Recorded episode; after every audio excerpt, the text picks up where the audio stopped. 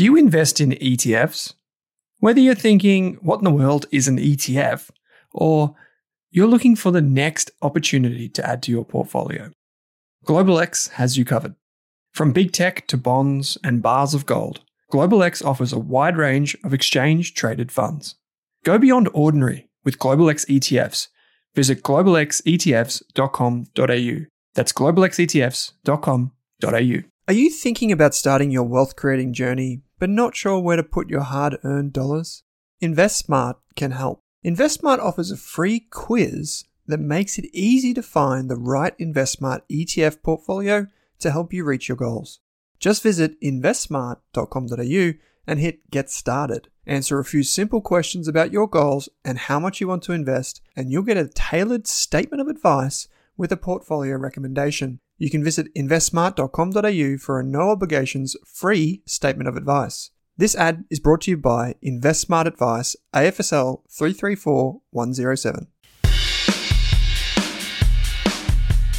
This Australian Investors Podcast episode is brought to you by The Intelligent Investor, Australia's premier investment research membership service. You can get a free trial for 15 days, no credit card details required. To access the insights of some of Australia's best analysts, use the coupon code RASK and secure your Intelligent Investor membership today. We're proud to have the Intelligent Investor as an ongoing supporter of the Australian Investors Podcast. As a result, RASK does not earn a volume based fee. Simply head to intelligentinvestor.com.au or use the link in your podcast player to access your free trial.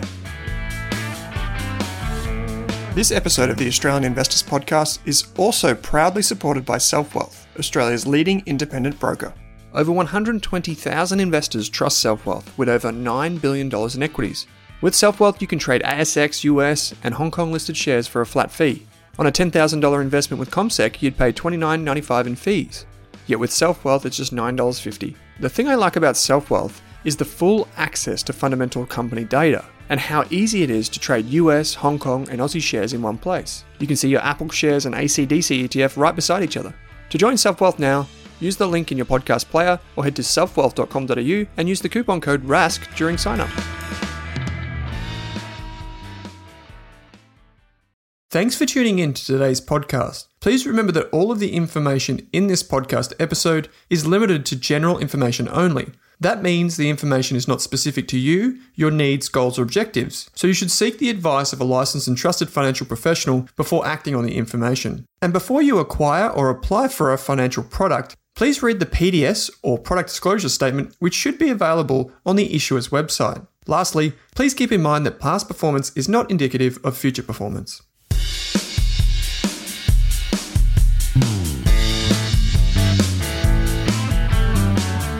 Kanish, welcome back to the Australian Investors Podcast, mate. It's great to have you with us. Uh, thanks for having me on. It's always a bit of fun. Today, we're going to do a deep dive into biotechnology companies, globally speaking. So, companies that are often neglected. And I've got to be honest, by me too, because I often look at biotech and I think, wow, that's like well outside my circle of competence as an individual investor. But there are certain reasons why, as an investor who uses ETFs to get exposure to particular thematics, and I mean, the last 12 to 18 months globally has been um, a big call to action for this to use a diversified exposure to get that in your portfolio. So to get exposure to FDA trials in the US, to get exposure to companies that are producing vaccines or other types of solutions to problems that are biological in nature or genetics. You know, these are areas that have really come in vogue for maybe the wrong reasons, but hey, we'll leave that aside for now.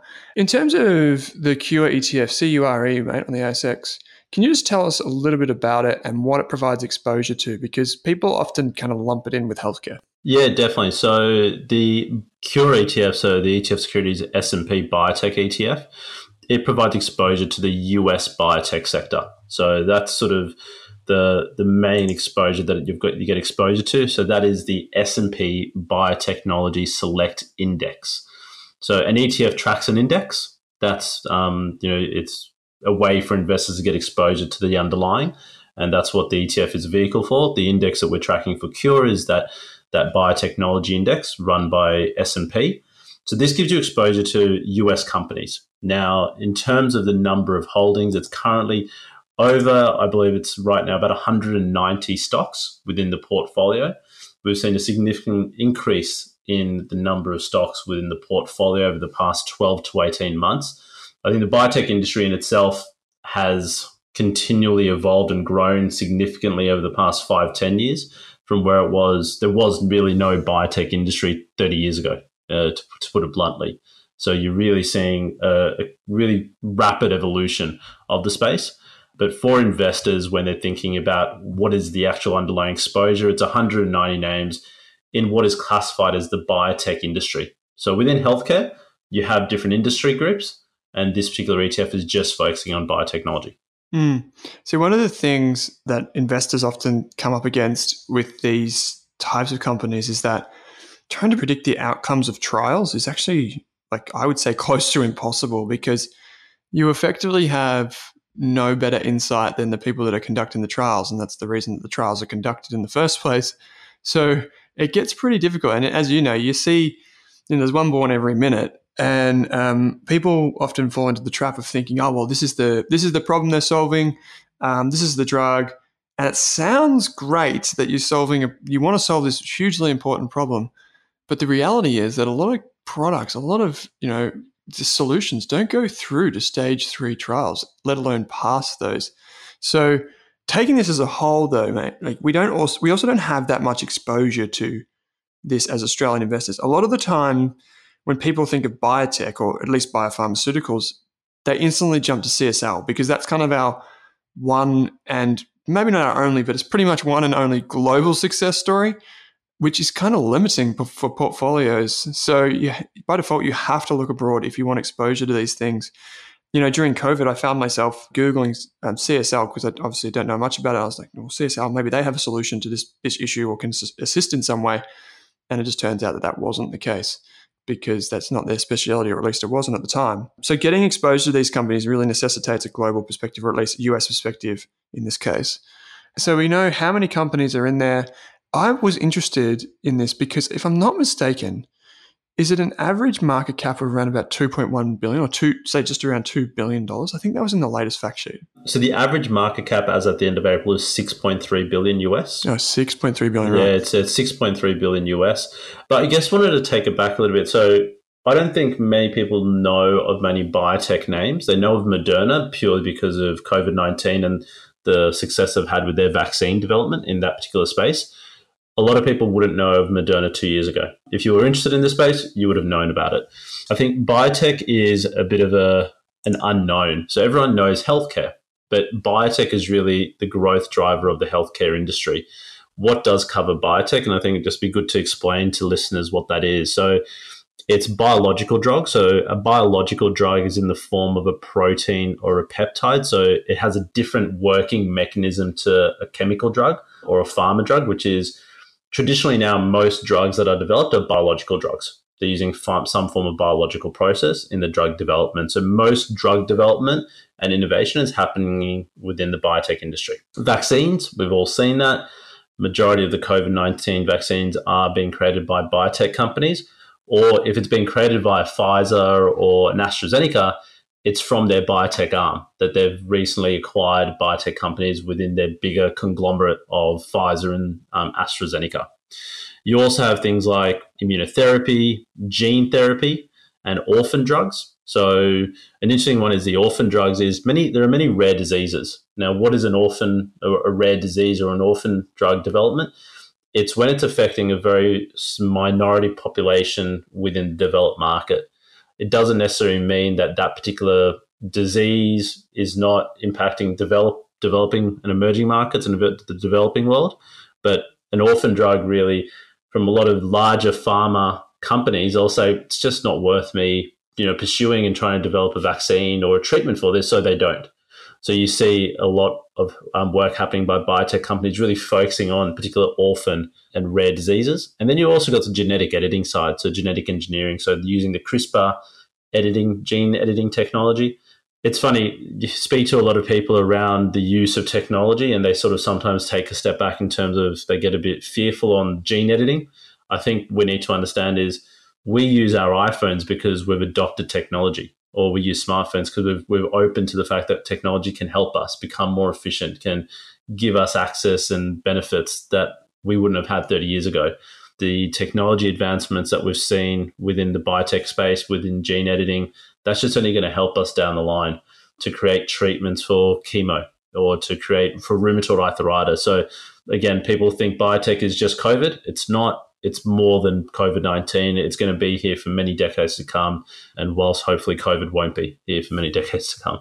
Mm. So, you know, I think I was pretty aware of some of the companies like Moderna beforehand, just because of the kind of fragmentation of the industry and how that was being consolidated by some of the larger players in the space to acquire IP, particularly as you know patent protection and, and all those type of intellectual property rights rolled off for a majority of well not majority but a, a substantial amount of drugs you know over, over, the last 20 to 50 years these companies have gone in search of other opportunities and, and kind of moved further down the risk curve or further up depending on how you think about it moderna is an interesting company because I've got to be honest, I, I, don't know a lot about the science behind it, but I was just looking at some of the numbers. And what was striking to me is just how much it's going to benefit from COVID. Like we all know it's a, a huge issue, obviously. But um, I was just looking at some Morningstar data. They expect $19 billion of COVID 19 vaccine sales in 2021, $17 billion in 2022.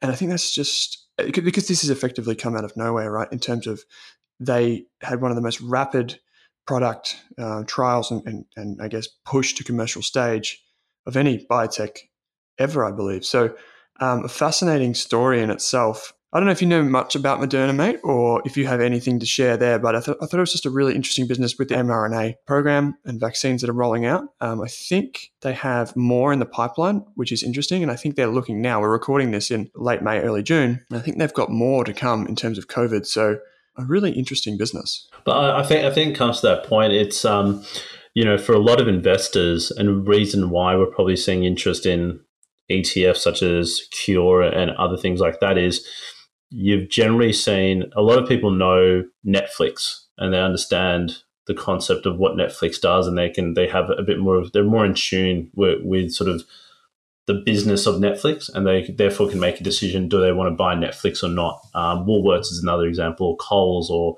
you know even Afterpay to some extent. They've sort of uh, understanding of the business model do people really understand nucleoside modified mRNA, as in the coronavirus vaccine, and everything that goes into it? Do they understand?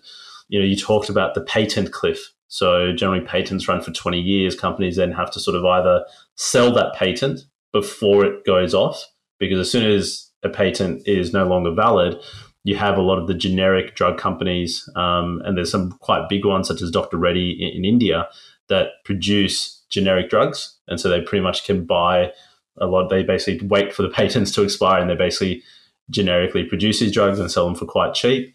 You've also got that whole FDA approval process. I think you know I don't know you know the intricacies around Moderna itself, and I'm not a bio, biotechnologist in any way, shape, or form. But what I can see is COVID 19 has created a bit of a magnifying glass on the biotech industry. So you're seeing greater speed of um, drug developments and drug trials, efficiencies being created in red tape. What, what I found interesting was when looking at a lot of previous vaccine developments, and we talk about the FDA approval. So the FDA is the US Federal Drug Authority. So they're seen as a gold standard around the world in terms of drug trials and drug development and drug approval. It's why for us we focused this ETF just on the US because majority of biotech companies base himself out of the US so that they can go through that FDA drug approval process. Most drugs that get an FDA approval generally are getting, you know, quicker approvals from the European drug authorities or the Australian drug authorities, etc.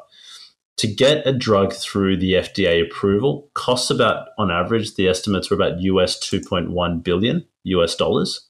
So that's quite interesting. And then the success of those drug developments about 14% in terms of people that get through to the FDA approval. You have a lot of people that fail in that phase one and phase two. And phase two is when they, or phase three, sorry, is when they start to begin animal and human testing. So, one thing that COVID's done is governments were very quick to say, well, we need to get vaccine development. They were supportive of and pumping a lot of money into this area.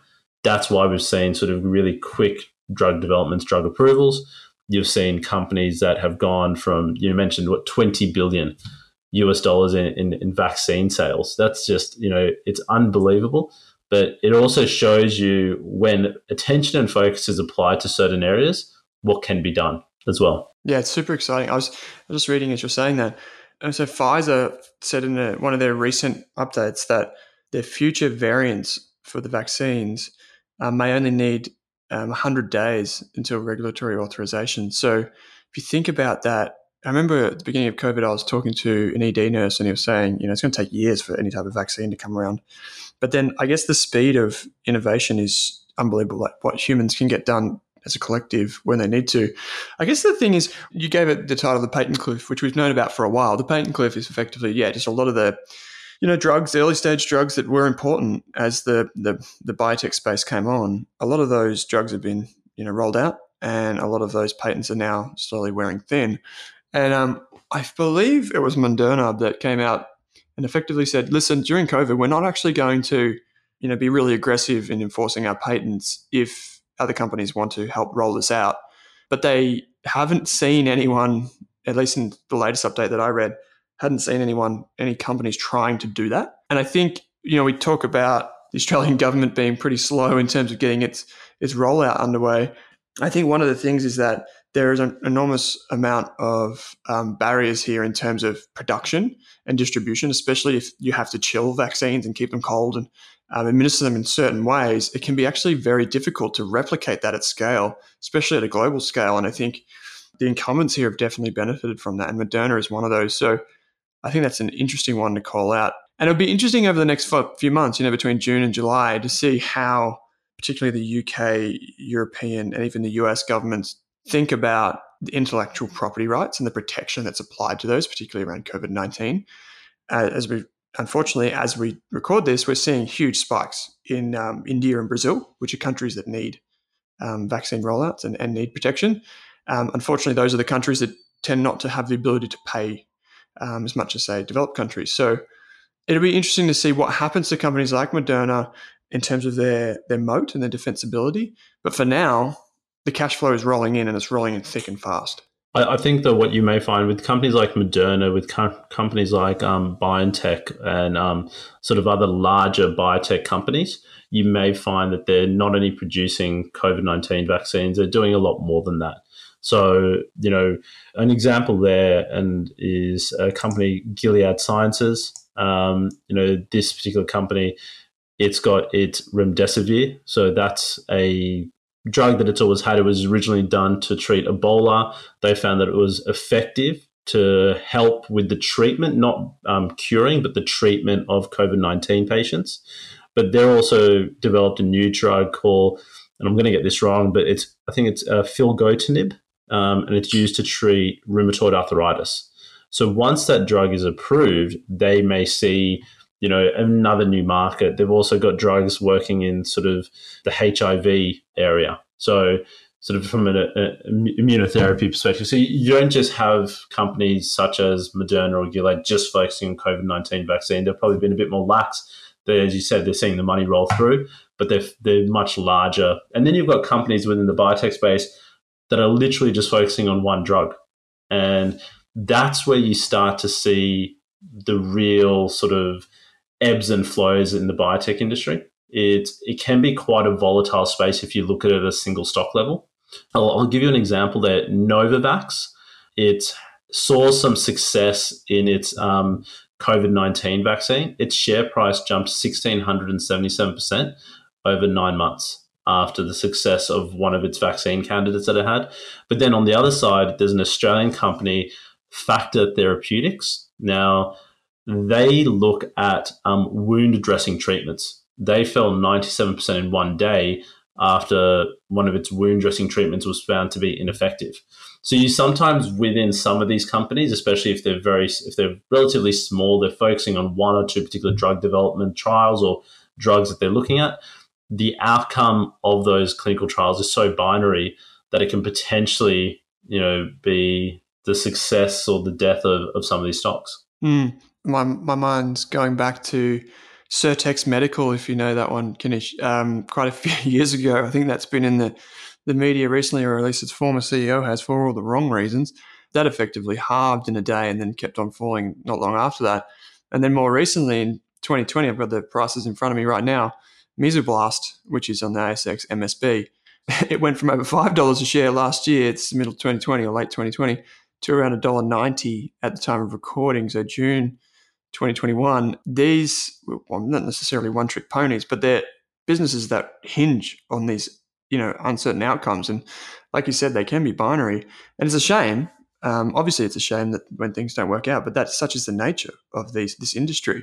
And I think that's again why bundling them together makes a lot of sense.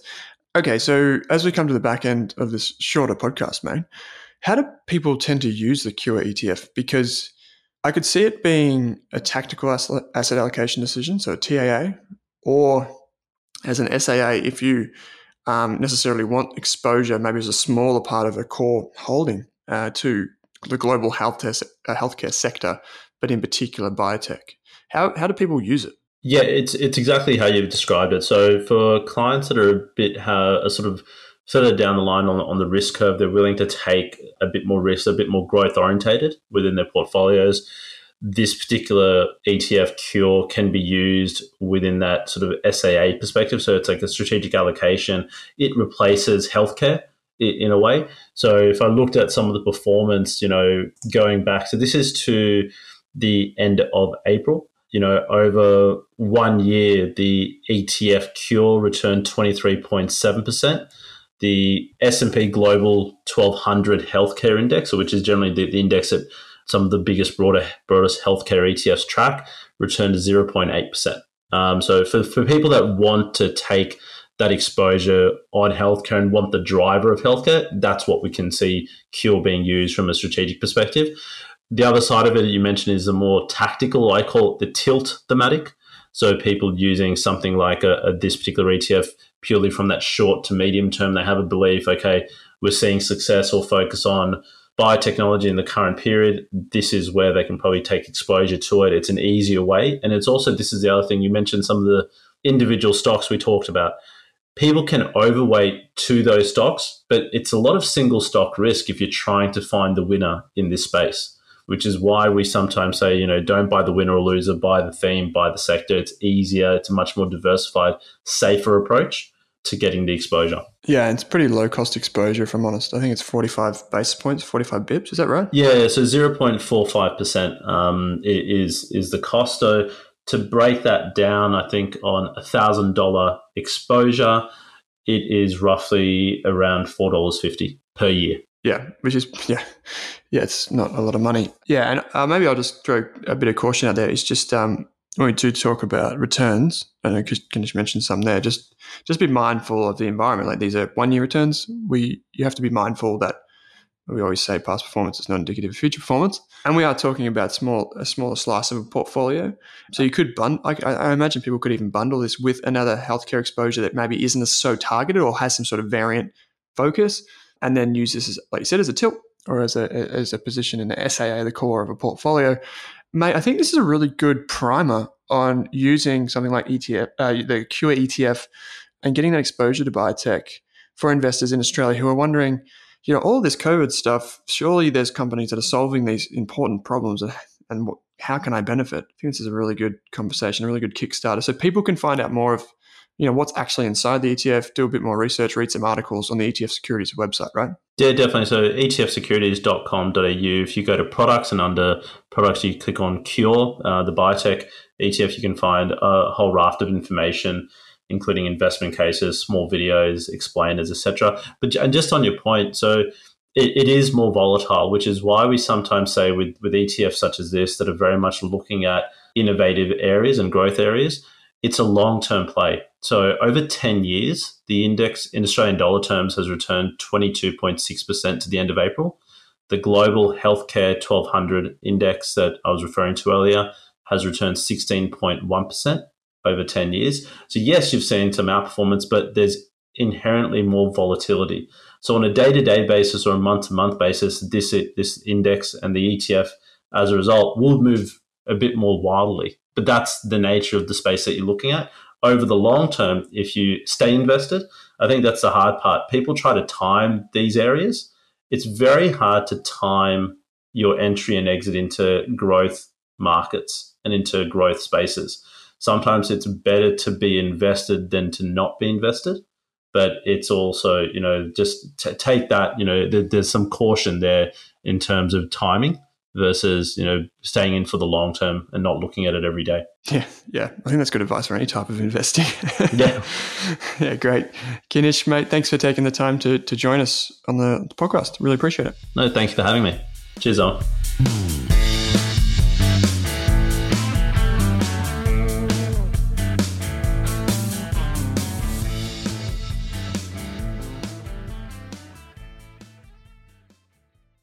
For more than a decade, I've been hunting for the best investors and their methods, strategies, and tools for investing.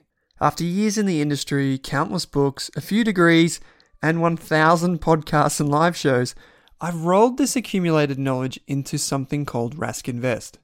If you've ever heard me talk about a core and a satellite, active and passive, true long term compounding, or you simply want to know exactly how I would invest, now is your chance. Rask Invest is our new investment service, designed for all types of investors who want professional management of their core portfolio at a low cost from a team they trust. Rask Invest helps you automate your wealth creation and passive income. Simply click the link that says Invest with Owen in your podcast player to join one of our live platform walkthroughs or book a call with us. You can also view the Rask Invest PDS and TMD and get invested with me.